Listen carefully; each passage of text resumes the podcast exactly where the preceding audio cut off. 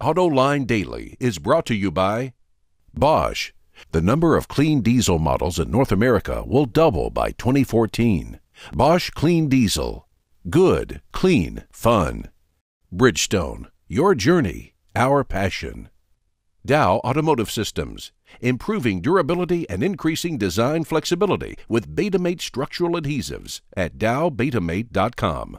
And by the 2013 Hyundai Sonata. Learn more at hyundaisonata.com. Hello again, and thank you for joining us. This is Autoline Daily for Wednesday, August 8th, 2012. I'm Peter De Lorenzo, the auto extremist, bringing you the latest news and the freshest opinion from the world of cars. Let's get rolling. The next generation Honda Accord is on its way. If you were hoping for something a little visionary for a change, you're going to be sorely disappointed. On the other hand, if you were looking for something Sonata esque, then the 2013 version of the Accord might just be your speed. Maybe the interior receives some uh, major work, but the exterior, in either coupe or sedan guise, is blandtastic with a capital B. The company describes it as expressive and sophisticated, calling it the most sculpted and the most dynamic Accord yet. Uh huh, whatever. From the alternative fuel beat, the Detroit Free Press reports Toyota plans to sell a fuel cell powered vehicle in 2015. It would be available to both retail and commercial customers. The company is already the hybrid leader, so it's understandable they'd want to be out in front of the next technological development, even if it is pie in the sky. Distribution would likely be limited to California and a handful of other states with hydrogen refueling infrastructures and enough group hugs to go around. My friend John McElroy is still up in Traverse City, Michigan, covering the annual management briefing seminars. With another MBS update, here he is. Day two at the management briefing seminars was really kind of the analyst day. And we got some very interesting analysis and insight from a number of people who do this kind of forecasting. Jeff Schuster, the head of forecasting at JD Power, says that by 2018, Volkswagen's not going to be number one in the world. He's predicting that is going to be Toyota, followed by Volkswagen. He sees, interestingly, Renault Nissan in the third spot. General Motors only comes in fourth, and the Hyundai Group coming into fifth spot. Meanwhile, Anthony Pratt at Polk says that the longer people own cars, the less loyal they become to that brand. And remember, cars are the oldest that they've ever been in the American market now. The average car is over 11 years old. Plus, because people are holding on to cars longer, he says the average car buyer will only buy nine cars in their lifetime instead of the 12 that they had been buying, and that's obviously going to have an impact on the industry. Meanwhile, Paul Taylor, the chief economist at the National Automotive Dealers Association, pointed out that small car sales are actually slowing down this year. The fastest growing segments go to mid-size cars, vans, minivans, and pickup trucks. And of course, who would have expected that small car sales might be slowing down right now? Anyway, those are some of the highlights from today's management briefing seminars. Thanks, John. We look forward to more updates. It's hard enough being an automotive supplier, it's doubly difficult being a minority supplier. To make things a little easier for them, two businesses have just teamed up to create a new company called Diversity Connections LLC. This joint venture is designed to help out the management of minority owned suppliers. You know, the auto industry is always on the lookout for good minority owned suppliers, and this could give them a much needed boost. Bet you thought Autoline Daily would be a safe haven from Olympic coverage, but not today. Mini has deployed a fleet of quarter scale radio controlled versions of their Cooper hatchback to retrieve items like javelins from Olympic throwing events. Here we see a judge loading a discus into one of the cars. What's interesting is the Olympic Committee does not allow advertising at events, and somehow driving a tiny car around the infield isn't advertising? Who knew? The second annual Autoline After Hours Fantasy Draft went down a few weeks ago. Which contestant carried the day? Stick around to find out. Clean diesel models in North America will double by 2014. Why? Higher take rates, lower cost of ownership, longer range and better fuel mileage, lower CO2 emissions. Clean diesel, good, economical, functional. Bosch, invented for life. So, which of the five contestants that competed in this year's Autoline After Hours Fantasy Draft took the checkered flag?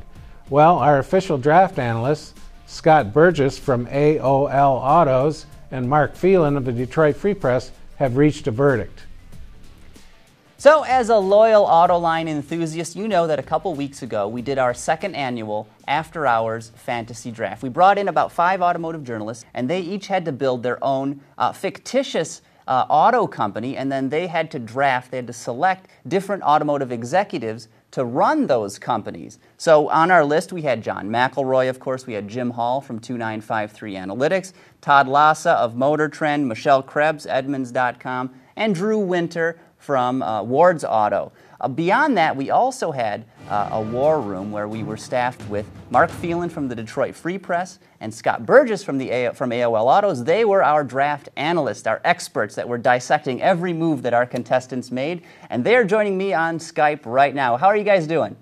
Real good, thanks. Yeah. Doing great, thanks. Yeah, glad you guys could join me this afternoon. So, um, a lot of great picks this year. Any surprises? Mark, let's start with you. Any surprises uh, on the list this year for the 2012 draft? Uh, there, there were lots of surprises, and, and the biggest one for me came in the very first round when Michelle Krebs picked Larry Page, who is Google's chief of autonomous driving. I mean, you know, that, that's an area that a lot of people don't want to think about. Some, you know, real car enthusiasts, you know, actually are, are hostile to the idea. But we're moving in the direction of cars that drive themselves. He knows more about it than anybody else. I, I think that was a really smart, forward-thinking choice. Yeah. And what about you, Scott? Any standouts? I know we had a couple fictitious characters on the list as well, but standouts from you. Uh, it, it, was very interesting. There was a uh, Larry Page is a good example. I thought it was interesting that that a number of people took people outside of the auto industry. Um, I see that as being uh, as being really healthy for the auto industry. And we look at what's happened at at Ford Motor Company in the, the last couple of years. A lot of that has been tied to Alan Mulally, who's not from the auto industry. And no. as we expand our manufacturing, I think that uh, that that's going to be essential. Yeah, just glancing at the list, we had uh, Jay Z, Warren Buffett, and the, my favorite pick, Don Draper, fictitious character even. How's that for out of the box thinking? I think uh, Drew Winter picked Don Draper, if I remember correctly. But uh, what's your feel this year versus last year for the draft?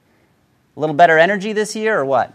I think I thought it was fascinating both because I think we had more people playing this year, but also the the fact that it was broken down so that you had to choose people in a number of different categories. You had to pick somebody who was retired, somebody who was under forty, uh, so, someone who was dead, um, a someone who belonged to to a minority, a, a woman, and I had no idea going in if that would make for a better or worse draft. But looking at the choices, I, I think people actually made better choices w- with uh, being directed to, to think about all these different types of groups.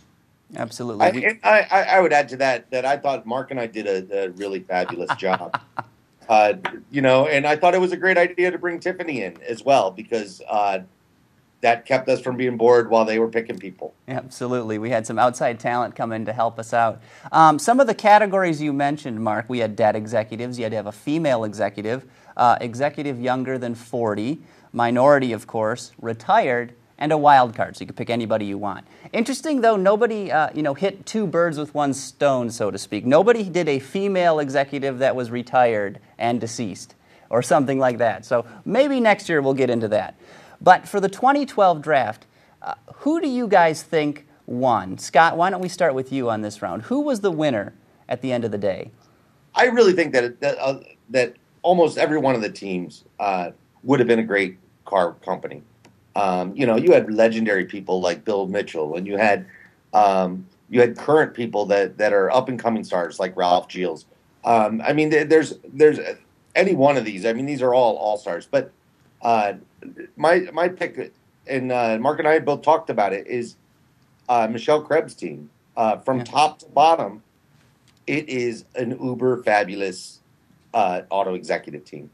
Yeah, and you agree with Scott, Mark? Absolutely. I mean, we, we started off with that surprising pick of Larry Page. I mean, you know, for her, you know, dead person, she picked Sergio Pininfarina. So you don't even have to wonder, could he still operate today? He was, you know, in charge of designing vehicles a year ago. I mean, this is the guy responsible for virtually every Ferrari.